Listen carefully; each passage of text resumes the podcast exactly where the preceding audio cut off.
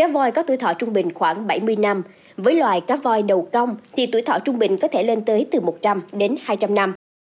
So với con người, cá voi có nhiều tế bào hơn hàng nghìn lần. Mỗi tế bào đều tiềm ẩn nguy cơ đột biến dẫn đến ung thư. Động vật càng nhiều tế bào, nguy cơ mắc ung thư sẽ càng cao. Thế nhưng cá voi vẫn miễn nhiễm với căn bệnh này. Vì sao lại như vậy? Một quý thính giả hãy cùng podcast Báo Tuổi Trẻ đi tìm lời giải cho bí ẩn được xem là lớn nhất của y học ngay bây giờ nha.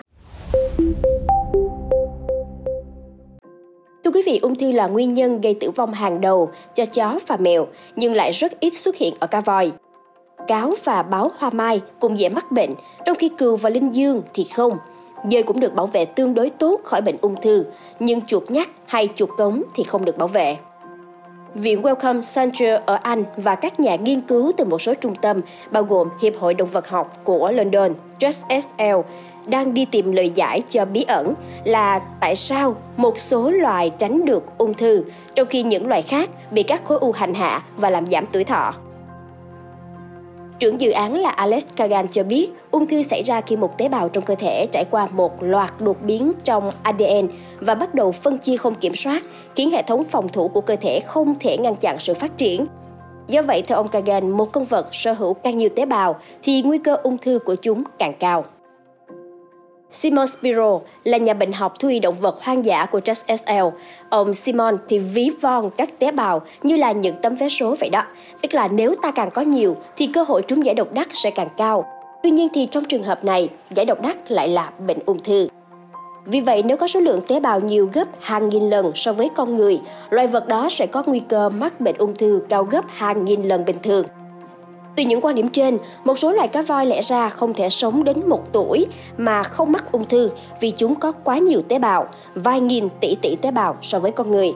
Thực tế thì nhiều sinh vật to lớn như cá voi hay là voi thường tránh được ung thư, bất chấp số lượng tế bào và mỗi tế bào đều có khả năng gây ra khối u.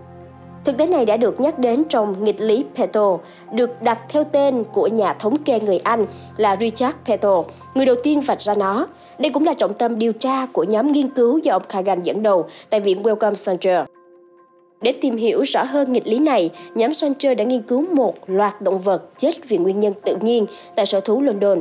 Tất cả đều là động vật có vú, gồm sư tử, hổ, hươu cao cổ, chồn sương và vượn cáo đuôi vòng. Kết quả nghiên cứu cho thấy số lượng các đột biến được tích lũy hàng năm rất khác nhau. Về cơ bản thì các loài sống lâu được phát hiện đang tích lũy đột biến với tốc độ chậm hơn, trong khi các loài sống ngắn thì lại tích lũy đột biến với tốc độ nhanh hơn. Ví dụ như con người có tuổi thọ trung bình là 83,6 năm và có khoảng 47 đột biến mỗi năm, trong khi loài chuột chỉ sống được 4 năm nhưng mỗi năm có tới khoảng 800 đột biến.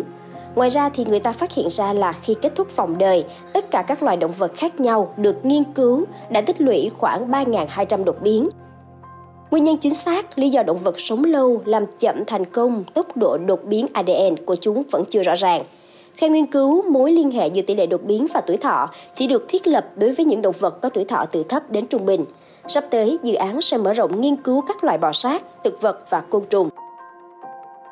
Được biết thì nghiên cứu này nhằm đi tìm lời giải đáp toàn diện cho câu hỏi về bệnh ung thư. Đây được kỳ vọng là sẽ giúp con người tránh được căn bệnh giết chết 10 triệu người mỗi năm này. Cảm ơn quý thính giả đã lắng nghe số podcast này.